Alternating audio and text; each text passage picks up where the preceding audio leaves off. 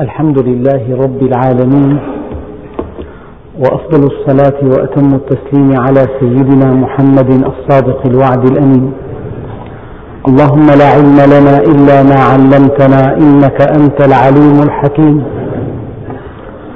اللهم علمنا ما ينفعنا وانفعنا بما علمتنا وزدنا علما.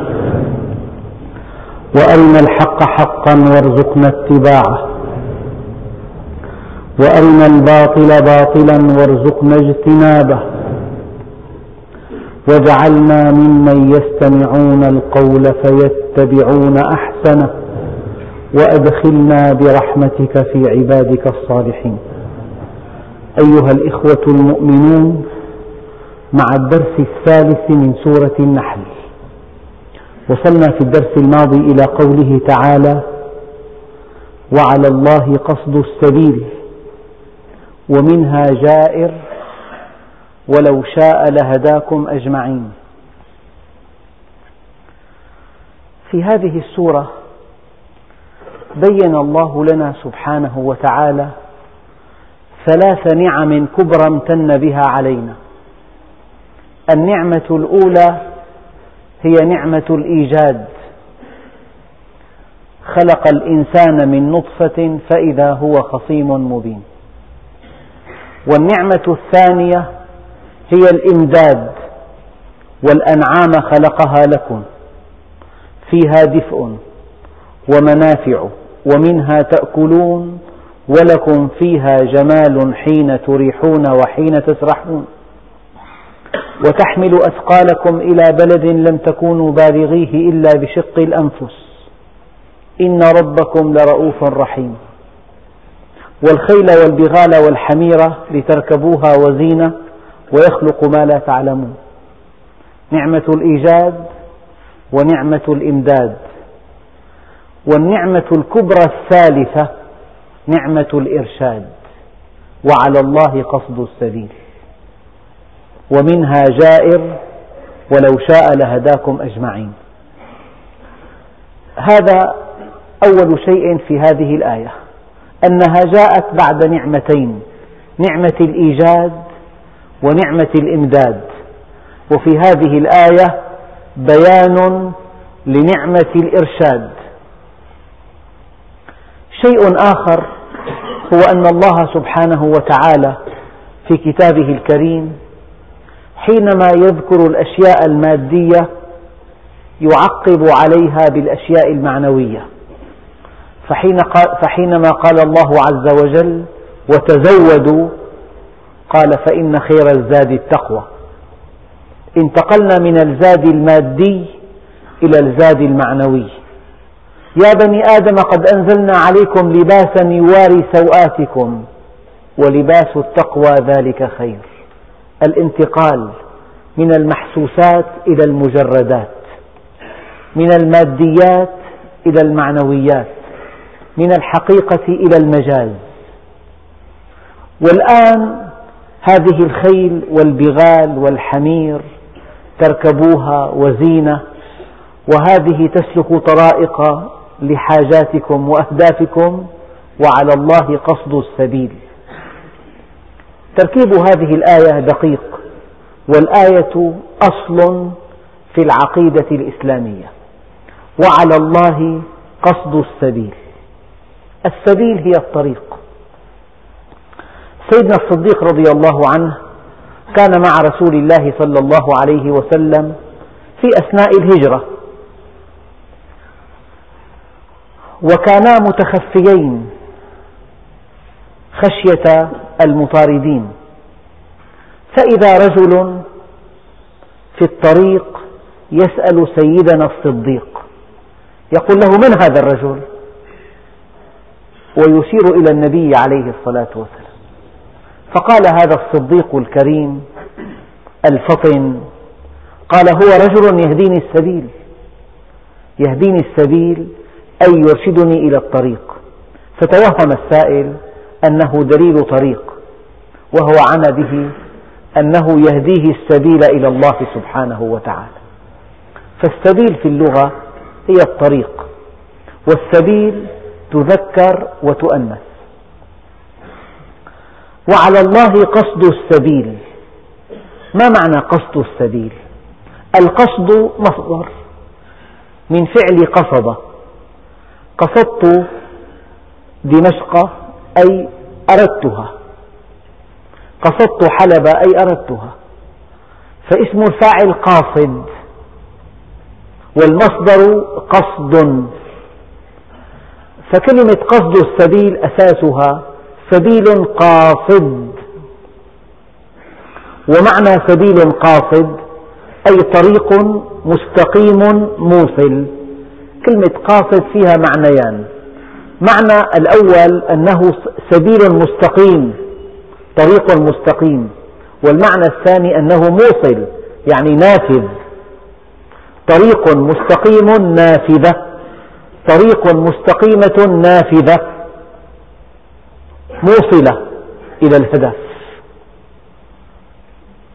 وعلى الله قصد السبيل.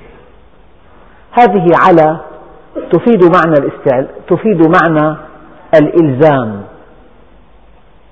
مثلا قال تعالى وما من دابة إلا على الله رزقها. ما من دابة الدابة نكرة تفيد الشمول من دابة من لاستغراق أفراد كل نوع.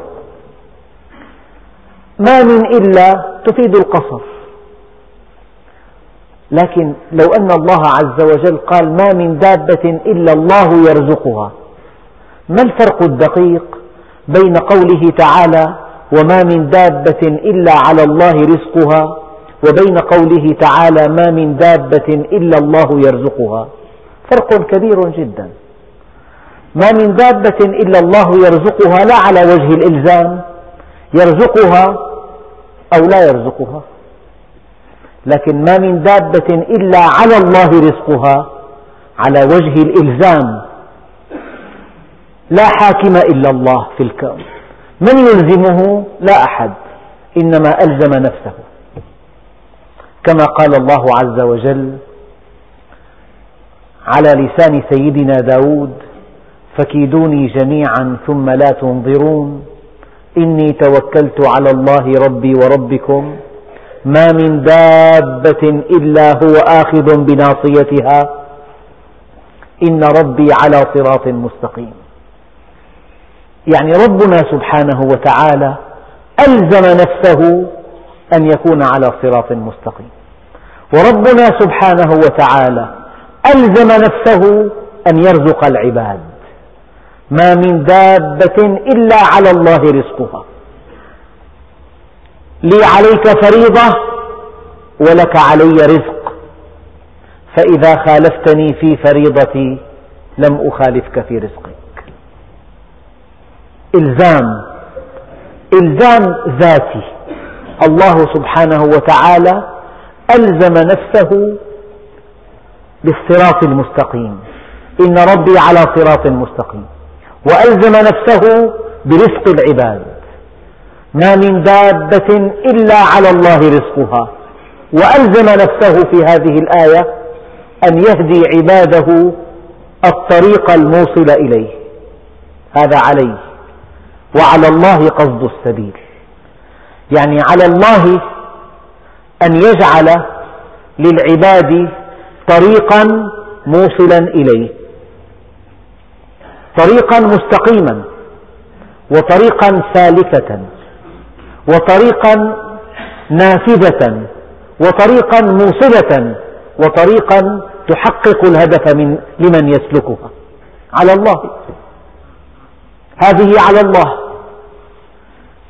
أين هي هذه السبيل التي جعلها الله عز وجل. العلماء قالوا خلق في الإنسان هذا العقل. وقالوا نصب في الكون هذه الآيات. أي شيء تقع عينك عليه آية دالة على الله عز وجل. النجوم الشمس والقمر الليل والنهار الجبال السهول الوديان الأنهار البحار أنواع النباتات أنواع الأطيار أنواع الحيوانات أنواع المخلوقات أنواع الأسماك. السبيل إلى الله هذه الآيات التي بثها الله في الكون. وبثها الله في السماوات والأرض.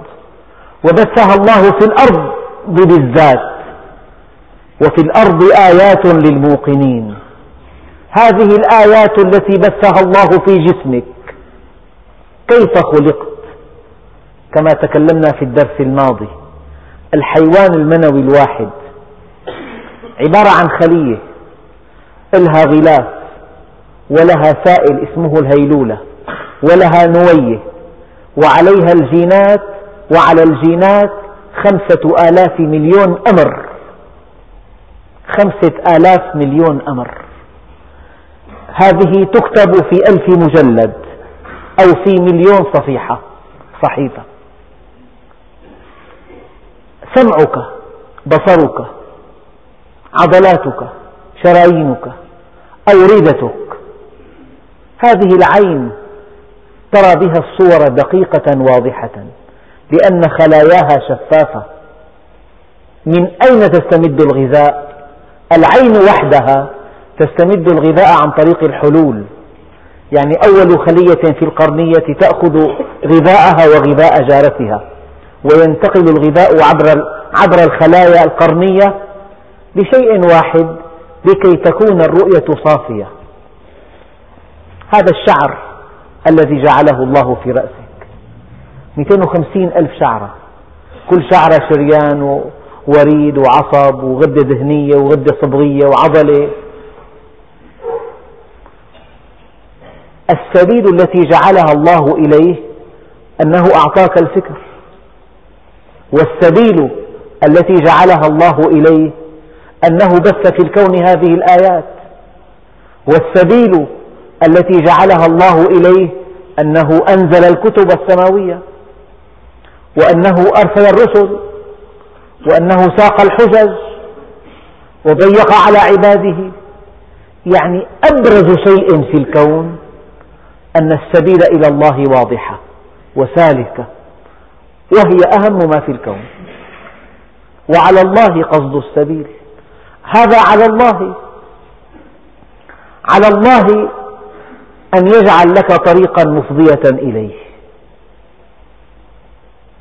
الآيات والعقول والكتب والرسل والدعاة والمصائب والمضايقات هذه كلها سبيل إلى الله عز وجل وعلى الله قصد السبيل. لكن لم لم يقل وعلى الله السبيل القاصدة؟ لما جاءت كلمة قصد مكان قاصد. أكثر المفسرين يقولون وعلى الله قصد السبيل أي وعلى الله السبيل القاصدة لماذا قال قصد مكان قاصد؟ قال لأن هذه السبيل إلى الله. لو أن معالمها يعني اضطربت يوضحها الله عز وجل. لو أن هذه السبيل إلى الله انحرفت لبعث الله لهذه الأمة على رأس كل مئة عام من يجدد لها دينها. كلما ضاعت معالم الطريق وكلما انحرفت الطريق يسخر الله لهذا الدين من يجدده ومن يصحح مسيرته. وعلى الله قصد السبيل. شيء آخر أن الله عز وجل إن علينا للهدى. تبيان الطريق وتوضيحه ونصب الآيات هذه من اختصاص الله سبحانه وتعالى. كيف أن الجهات المعنية تشق الطريق وتضع عليه الشارات؟ هناك منعطف خطر هناك جسر ضيق هناك طريق فرعية هناك آه، صعود شديد هناك خطر الانزلاق كلها إشارات. رحمة بالسائقين رحمة بالطارقين. إذا وعلى الله قصد السبيل. صار معنى القصد أنه لا بد من أن يكون في كل زمان وفي كل مكان طريق إلى الله سالكة إليه. قد تكون هذه الطريق نبي كريم. أو داعية مخلص أو كتاب واضح أو آيات بينات أو آيات طارئات بينات. يبغي هؤلاء فيدمرهم الله سبحانه وتعالى. هذه آية من آيات الله. على مستوى جماعي وعلى مستوى فردي هذا يطغى فيمحق الله له ماله. هذا يتجاوز الحدود فيؤدب تأديبا شديدا. هذه كلها سبل إلى الله عز وجل وعلى الله قصد السبيل. يعني سبيل الله سالكة وسبيل الله مستقيمة وسبيل الله هادفة وسبيل الله موصلة إلى الهدف. وهذه السبيل دائما وأبدا كلما ضاعت معالمها كلما انحرفت وضحها الله عز وجل وأعادها إلى الطريق الصحيح. وعلى الله قصد السبيل. لذلك قال عليه الصلاة والسلام بدأ الدين غريبا وسيعود كما بدأ فطوبى للغرباء. لا يصلح آخر هذه الأمة إلا بما صلح به أولها. وعلى الله قصد السبيل ومنها جائر. ما معنى جائر؟ أي منحرف. جار بمعنى انحرف وجانب الطريق. ربنا عز وجل يبين كما أن هناك طريقا إلى الله عز وجل سالكة نافذة مستقيمة موصلة. هناك طرق أخرى منحرفة. هذه الطريق المنحرفة أولا مسدودة ومشقية ومهلكة. مثلا طريق كسب المال.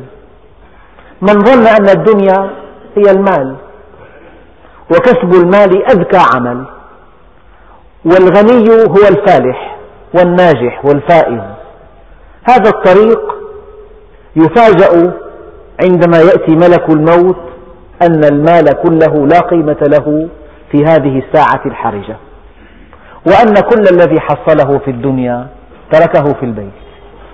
وأنه أمام حفرة سيبقى بها إلى يوم القيامة وبعد يوم القيامة إما أن يكون إلى جنة يدوم نعيمها أو إلى نار لا ينفد عذابها. عندئذ يقول يا ليتني قدمت لحياتي.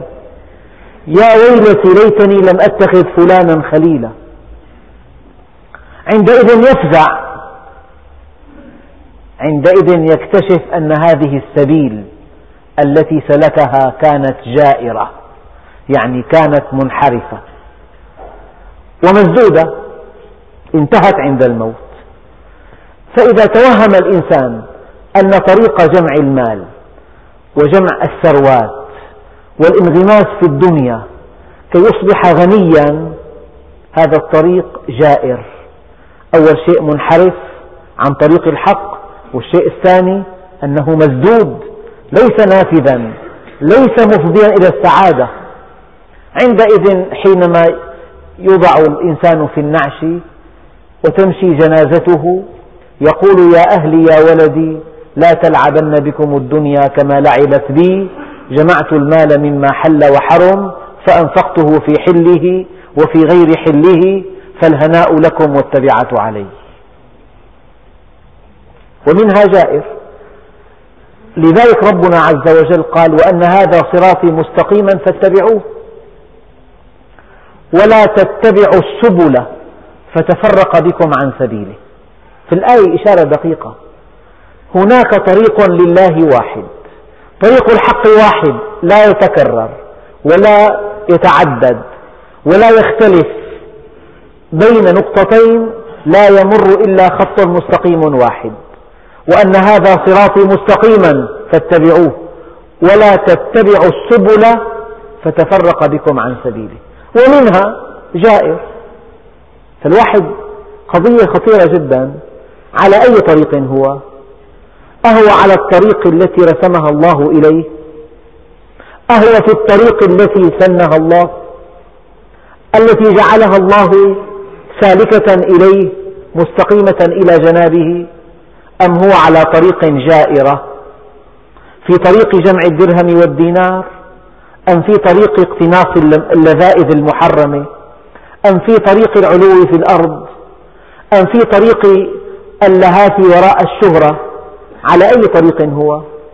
وما منا واحد إلا ويعلم علم اليقين في أي طريق هو. هذه الآية خطيرة جدا. بل إنها أصل في العقيدة الإسلامية. وعلى الله قصد السبيل. لكل عصر واحد يسمو به كما قال الشيخ محي الدين رضي الله عنه لكل عصر واحد يسمو به. وأنا لهذا العصر ذاك الأوحد. ربنا عز وجل قال إني جاعل في الأرض خليفة. لا بد من رجل في كل زمان. ينطق بالحق وينقل لك الحق الصراح. مشهورا كان أو مغمورا. لا بد من رجل على حق وعلى الله قصد السبيل ومنها جائر. في أي طريق أنت؟ الإنسان يمتحن حاله يمتحن نفسه. يصحح سيره. إن كان في طريق جائر فليعد إلى الطريق المستقيم. إن الذين قالوا ربنا الله ثم استقاموا تتنزل عليهم الملائكة ألا تخافوا ولا تحزنوا. وأبشروا بالجنة التي كنتم توعدون. نحن أولياؤكم في الحياة الدنيا وفي الآخرة ولكم فيها ما تشتهي أنفسكم ولكم فيها ما تدعون. فمن اتبع هداي فلا يضل ولا يشقى. فمن تبع هداي فلا خوف عليهم ولا هم يحزنون. فإما يأتينكم مني هدى فمن اتبع هداي فلا يضل ولا يشقى. انتهى الأمر. ومنها جائر أه، لكن في دقة بالآية. ربنا عز وجل قال وعلى الله قصد السبيل. لكن ليس على الله أن ينصب طريقا جائرة. الطريق الصحيحة على الله نصبها وعلى الله جعلها وعلى الله شقها. أما الطريق الجائرة لم تنسب إليه تعالى. طيب ما السبب؟ في سبب وجيه جدا. بعض المفسرين قال تأدبا مع الله عز وجل. يعني ربنا عز وجل جعل طريقا مهلكة. لكن تأدبا مع ذاته العلية لم تنسب إلى ذاته. الحقيقة أن الطريقة المفضية إليه السالكة إليه الموصلة إليه من خلقه هو خلقها. وعلى الله قصد السبيل. يعني على الله أن يرسم لك لكم طريقا إليه. أما الطريقة الجائرة لا تحتاج إلى من يوجدها. الدليل. بتقول إنسان راكب سيارته فسار في طريق الهاوية. هل المعنيون بالمواصلات عبدوا طريقا إلى الهاوية؟ لا. حينما خرج عن الطريق المستقيم عن الطريق المعبد ونزل في الوادي نقول سار في طريق الهاوية. هذا هذا الطريق الذي سلكه وتحطمت سيارته لا يسمى طريقا إلا مجازا. خروجه عن الطريق هو الهلا هو الجائر. يعني الباطل الفساد الانحراف الضلال لا يحتاج إلى خالق لأنه سلبي ليس إيجابيا. في طريق معبد مستقيم حينما يخرج قائد المركبة عن هذا الطريق يهوي في الوادي. هل هويه في الوادي طريق؟ لا لا لا يسمى طريقا. فربنا قال وعلى الله قصد السبيل. الطريق المعبد تحتاج إلى نفقات إلى من يشقها. لكن وقوع المركبة في الوادي هذا السير إلى الوادي لا يحتاج إلى طريق أو إلى من يشق هذه الطريق. مجرد الخروج من طريق الحق هو طريق الهلاك. فربنا عز وجل قال وعلى الله قصد السبيل. أما الطريق الجائر ومنها جائر. يعني ومن هذه الطريق إذا خرج الإنسان منها يصبح في طريق منحرفة مهلكة مفضية إلى الدمار والهلاك. ومنها جائر يعني على الله عز وجل أن يشق الطريق وعلينا أن نسير في الطريق. ولو شاء لهداكم أجمعين. هي فكرة مهمة جدا. الإنسان يتوهم أحيانا ولو شاء لهداكم أجمعين لم لم يهدنا إليه؟ تعلقت مشيئته بنصب هذا الطريق ولم تتعلق مشيئته بهدايتنا أجمعين فلماذا؟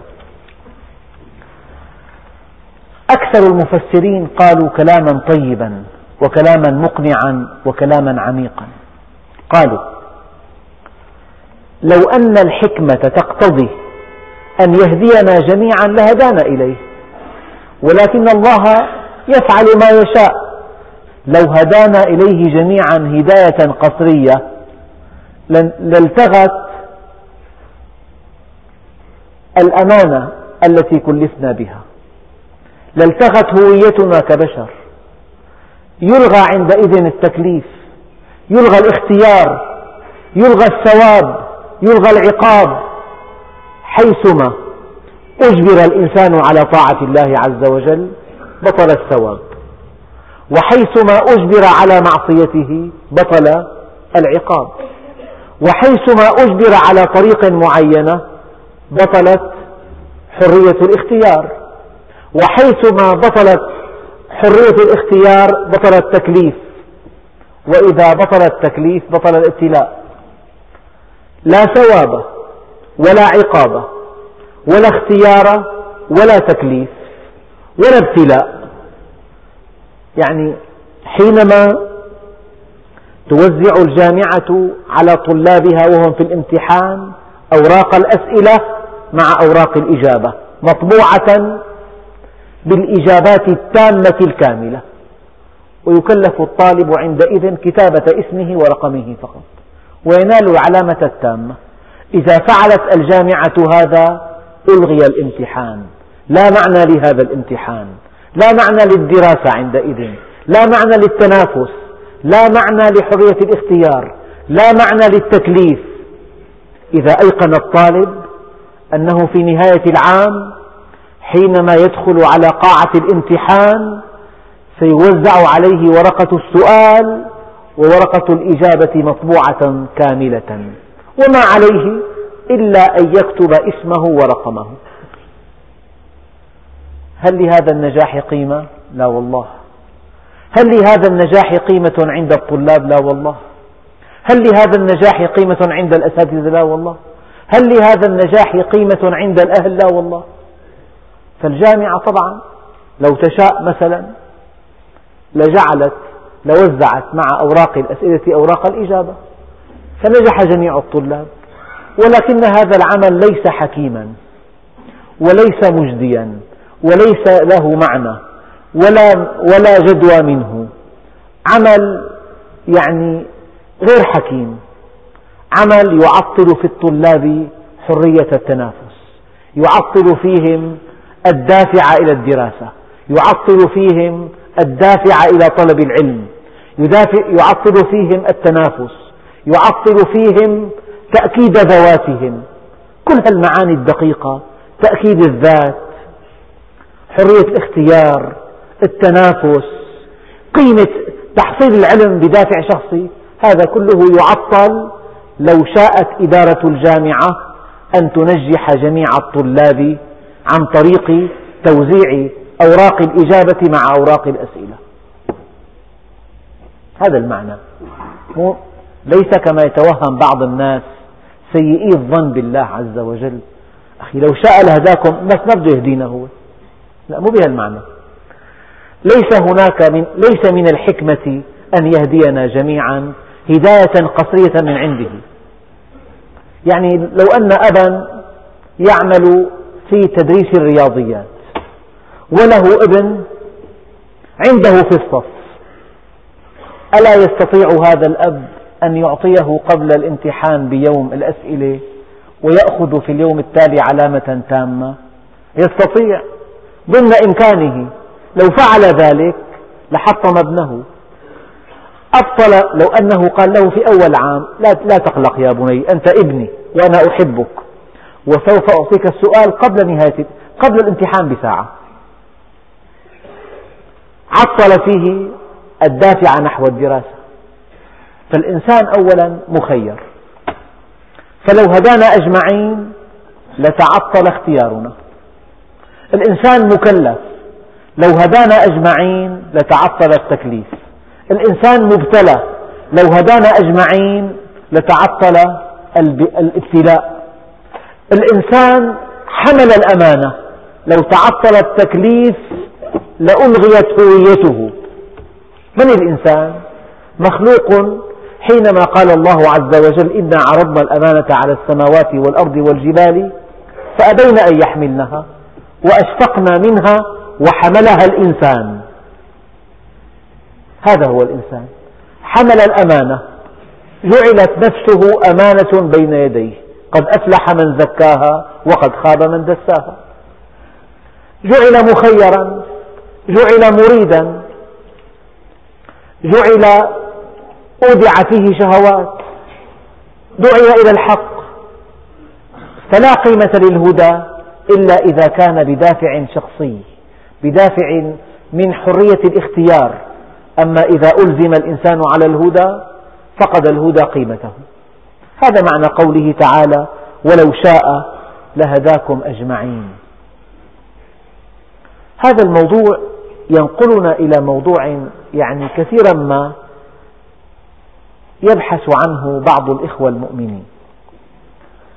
كيف نفسر قوله تعالى يضل من يشاء ويهدي من يشاء؟ بعضهم قال إن, إن الله عز وجل إذا أضل عباده فإنه يضلهم عن شركائه. كما لو أن الإنسان رأى أن ابنه يتلهى بلعبة فأخفاها عنه أضله عنها يتلهى بها عن, عن نجاح مهم يتعلق به, مستقبله. فحينما يضل الله عبده يضله عن شركائه لا عن ذاته يهدي إلى ذاته ويضل عن شركائه. هذا المعنى الأول الذي يليق بالله سبحانه وتعالى ولله الأسماء الحسنى فادعوه بها. وبعضهم قال إذا أضل الله عبده فبمعنى أن هناك, أن هناك إضلال جزائي وليس ابتدائي. كيف؟ الإنسان اختار الضلال فجازاه الله عز وجل بالإضلال فلما زاغوا أزاغ الله قلوبهم. وأما ثمود فهديناهم فاستحبوا العمى على الهدى. الضلال بمعنى آخر أن الإنسان حينما يرفض طريق الحق إذا كان إنسان ماشي الطريق ووصل إلى إلى مفترق طرق وفي شخص دليل واقف حريص على رواد الطريق وقال هذا الدليل الطريق من هنا فقال له سائق المركبة أنت إنسان كذاب أنت إنسان جاهل هل يعقل أن يضيف إليه معلومات جديدة؟ رفض دعوته كليا قال له اذهب أينما تريد. فالإنسان حينما يرفض حينما يرفض هداية الله عز وجل وقع في الضلال وقوعا حكميا. إذا رفضت طريق النجاة وقع في طريق الهلاك. إذا رفضت طريق الحق سرت في طريق الباطل. فهذا هو المعنى الذي يستفاد من قوله تعالى يضل من يشاء ويهدي من يشاء. شيء آخر أن الله عز وجل يقول وعلى الله قصد السبيل ومنها جائر ولو شاء لهداكم أجمعين. الهداية لا قيمة لها إلا إذا انطلقت من إنسان مختار بدافع من حرية الاختيار. هذه الآية آية أساسية في العقيدة. يعني دائما الله سبحانه وتعالى تكفل لعباده على مدى الأيام والحقب والسنوات والدهور أن يجعل طريقا مستقيمة موصلة إليه. وهذه الطريق قد تكون بالكتب وبالأنبياء وبالآيات وبالمصائب وبالدعاة وعلى الله قصد السبيل. وكلما انحرفت هذه الطريق كلما ضاعت معالمها يبعث الله سبحانه وتعالى من يجدد لهذا الدين طريقه الطريق إليه. لكن هناك طريق جائرة منحرفة ومنها جائر. فنعوذ بالله أن نكون في الطريق الجائرة كل إنسان لازم يعرف بالضبط على أي طريق هو. ولو شاء لهداكم أجمعين لو أن من الحكمة أن يهديكم جميعا لهداكم. ولكن ليس هذا من الحكمة. لو فعل ذلك لتعطل الاختيار والتكليف وحمل الأمانة والابتلاء. ولتعطلت هوية الإنسان ولأصبح الإنسان مخلوقا آخر غير الذي هو عليه.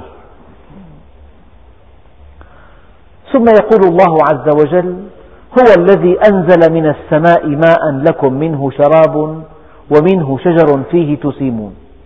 هو أعرفته هذا الذي أنزل من السماء ماء. يعني إذا قرأت في الصحيفة اليومية نسب الأمطار في المحافظات هل تشعر أن الله هو الذي من علينا بهذه الأمطار؟ يقول لك المكان الفلاني 70 ملم المكان الفلاني 14 المكان الفلاني المجموع صار 1100 في أماكن المجموع فوق الألف صار. هل تحس حينما تقرأ هذه النشرة الجوية أن هذا من الله عز وجل؟ من فضل الله وأن هذه الأمطار التي هطلت لا تقدر بثمن وأنها تحيي الأرض بعد موتها وأن رزقنا معلق بها وأنه أنزل من السماء ماء فأحيا به الأرض بعد موتها إن رأيت الأنهار قد ارتفعت نسب الماء فيها لماذا تشعر؟ هل تحس أن هذا فضل من الله عز وجل؟ هو الذي أنزل من السماء ماء لكم لكم خصيصا لكم. هذه السحب وهذه المنخفضات الجوية المتمركزة فوق قبرص كما تسمعون. وهذه السحب الملبدة بالغيوم. وهذا البخار الماء المعلق في, في الجو. وهذه الرياح التي تسوق السحاب. وهذه العملية المعقدة حينما تصطدم سحابة مكهربة بسحابة أخرى تنعقد ماء السماء. ذرات لطيفة. هذا هو هو الذي أنزل من السماء ماء لكم. كيف قال في قبل قليل والأنعام خلقها لكم. كيف قال سابقا سخر لكم ما في السماوات والأرض. كيف قال وسخر لكم ما في الأرض جميعا. كيف قال وذللناها لكم. جعل لكم من أنفسكم أزواجا. وهذه مثلها. هو الذي أنزل من السماء ماء لكم. منه شراب. نشرب منه. بكم تشتري هذا الكأس؟ إذا منع عنك. سؤال سئله بعض الملوك. قال بنصف ملكي. قال فإذا منع إخراجه؟ قال بنصف ملكي الآخر. هذا هو الماء. لو أن الماء نزل ملحا أجاجا. كل لتر يكلف بعض البلاد النفطية تحلية يكلف ما يعادل 24 ليرة سورية كل لتر. فهذه الأمتار المكعبة في كل ثانية 20 متر مكعب بالثانية كم تكلف؟ لو أنك كلفت أن تحليها عن طريق التكنولوجيا كيف؟ هو الذي أنزل من السماء ماء لكم. هذا الماء معدني.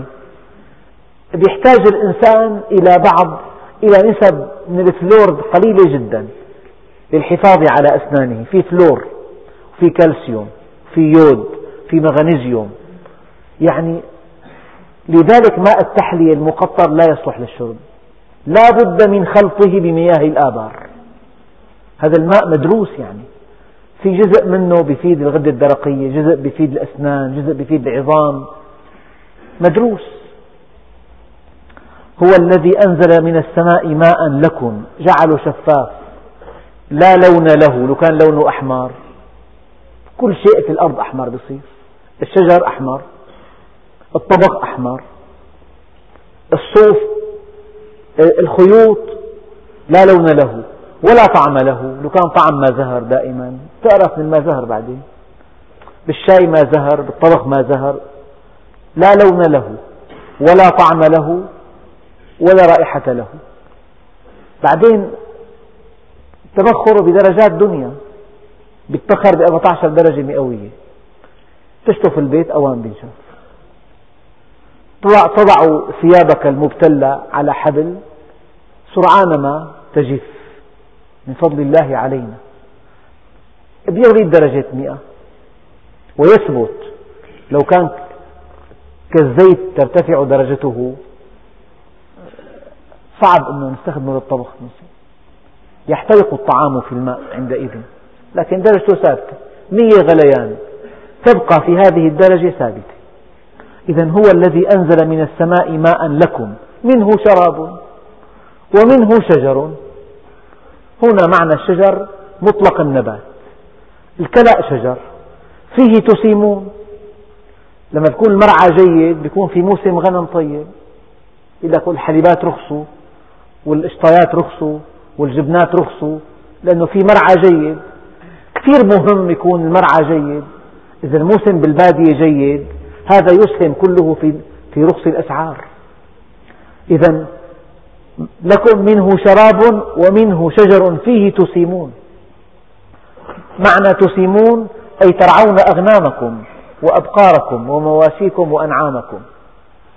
فلذلك يعد المرعى شيء مهم جدا في الحياة. موضوع الأعلاف الأعلاف من أخطر المواد الأساسية في حياتنا. أن طعامنا مبني على الأعلاف. العلف ليس لنا للحيوانات. لولا الأعلاف لما نما الدجاج والخراف والأنعام. إذا ومنه شجر قالوا قال العلماء قالوا كلمة شجر تعني مطلق النبات وهنا السياق يقتضي أن تكون المعنى الكلأ.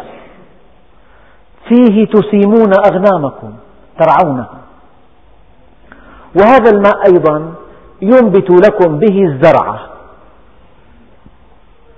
الزرع المقصود به المحاصيل القمح والشعير والعدس والحمص والبازلاء والفول ينبت لكم به الزرع والزيتون. أحيانا يكون موسم الزيتون حجم الزيتون صغير جدا. الخبراء بالزيتون مطرة واحدة قبيل قطافه تضاعف حجم الزيتونة مطرة واحدة.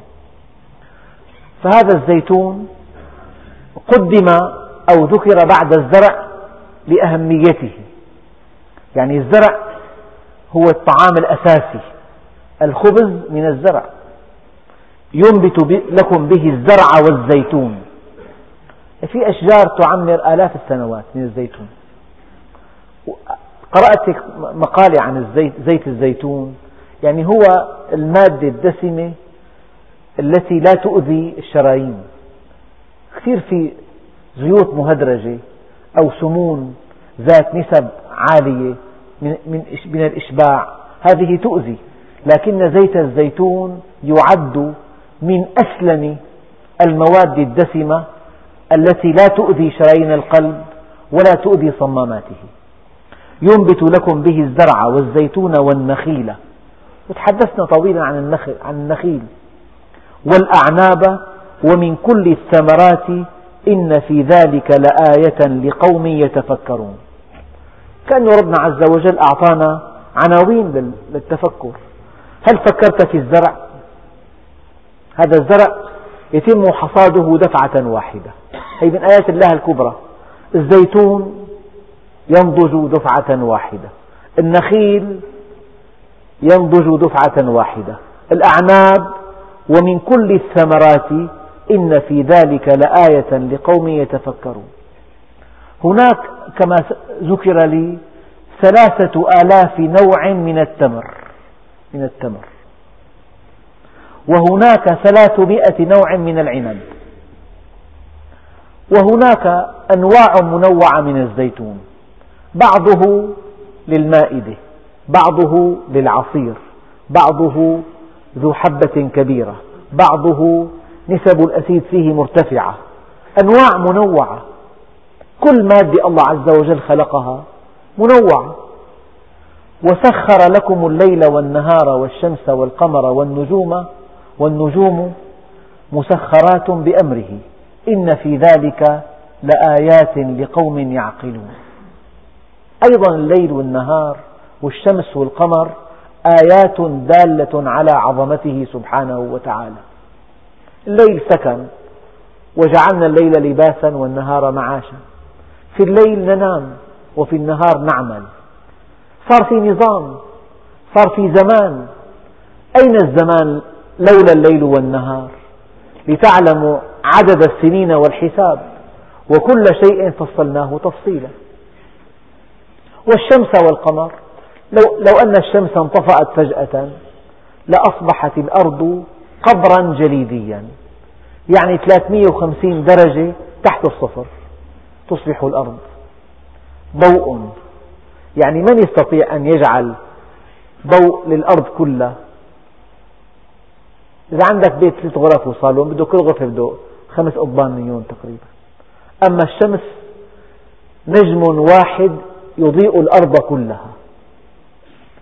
ومدفأة واحدة للأرض كلها.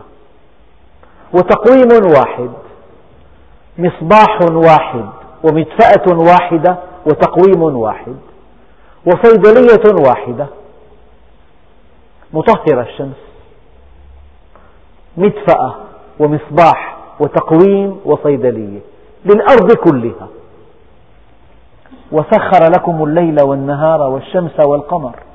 القمر تقويم شهري الشمس تقويم يومي. يعني شروق الشمس. تعرفوا الآن وقت الشروق الضحى الظهيرة العصر المغرب.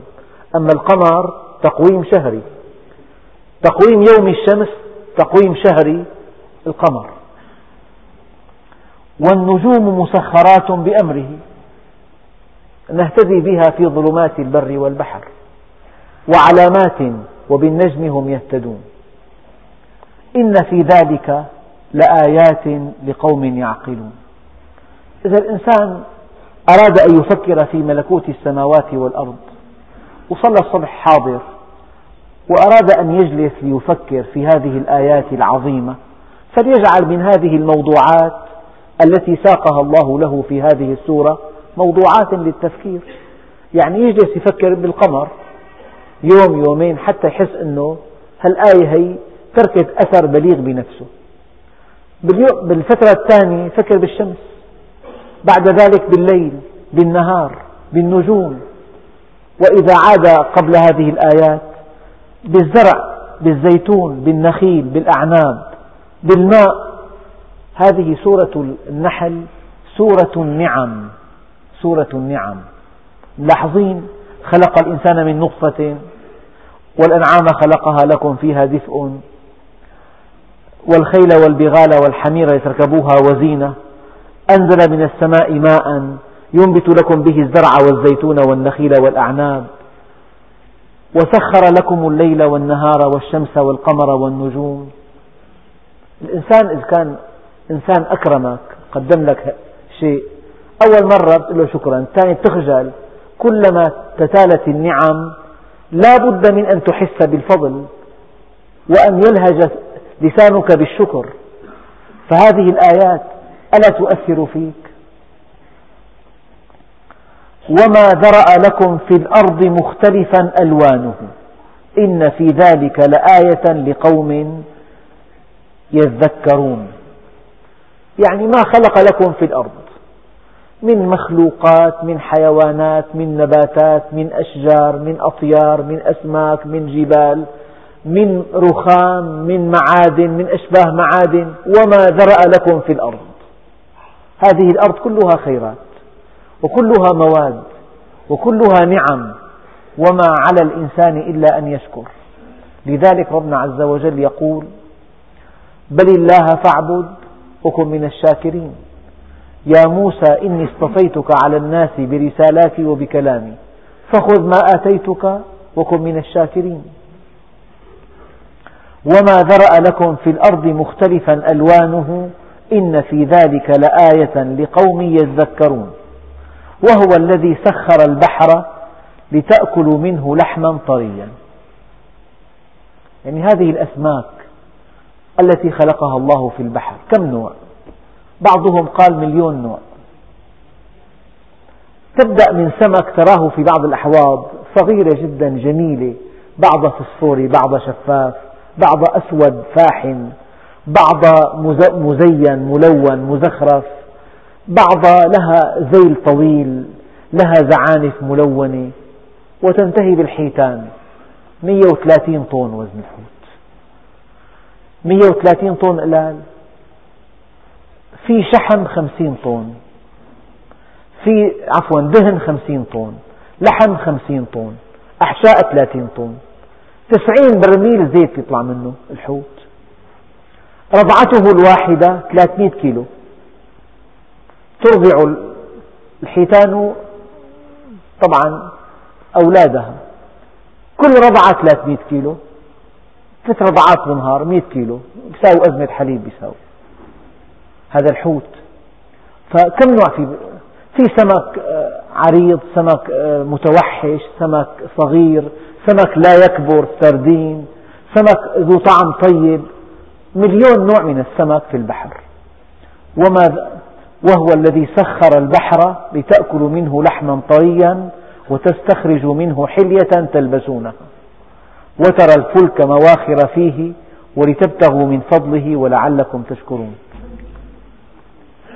من أبسط التفسيرات لقوله تعالى يهدي من يشاء ويضل من يشاء. يهدي قوما اختاروا الهدى ويضل قوما اختاروا الضلالة. الإنسان مخير. ولها تفسير آخر. يهدي من يشاء ويضل من يشاء آية محكمة. فصلها الله في آيات كثيرة. إن الله لا يهدي القوم الظالمين. لا يهدي القوم الفاسقين. لا يهدي كيد الخائنين. فربنا عز وجل بإيجاز قال يهدي من يشاء ويضل من يشاء. هذه المشيئة وضحها. الفاسق لا أهديه والظالم لا أهديه والضال وال والفاسق والمنحرف والخائن لا أهديه. فإما أن تفهم قوله تعالى يهدي من يشاء ويضل من يشاء أي من أراد الضلالة أضله الله ومن أراد الهدى هداه الله. أو أن تفهمها أن هذه الآية أجملت وفصلت في مكان آخر. إن الله لا يهدي القوم الظالمين. لا يهدي القوم الفاسقين. لا يهدي كيد الخائنين. أو أن تفسر الضلال بأن الله يضل عن شركائه.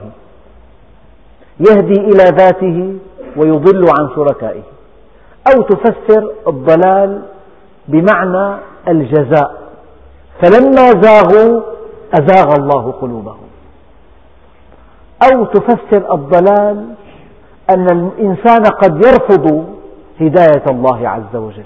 يرفضها كليا. فكيف يهديه الله؟ هذا الذي تحب أن ترشده إلى الطريق الصحيح يقول لك أنا لا أثق بك. لا أريد أي من كلامك. فهذا يضله الله عز وجل. فالله عز وجل قال ولله الأسماء الحسنى فادعوه بها.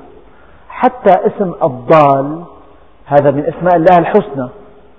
يعني إذا الإنسان تأمله واتبعه من خلال الآيات وأراد أن يحمله على المعاني الصحيحة التي تليق بالله سبحانه وتعالى تتناسب مع كمالاته فإنه حينما يقرأ كلمة يضل من يشاء ويهدي من يشاء تقع هذه الآية على قلبه بردا وسلاما.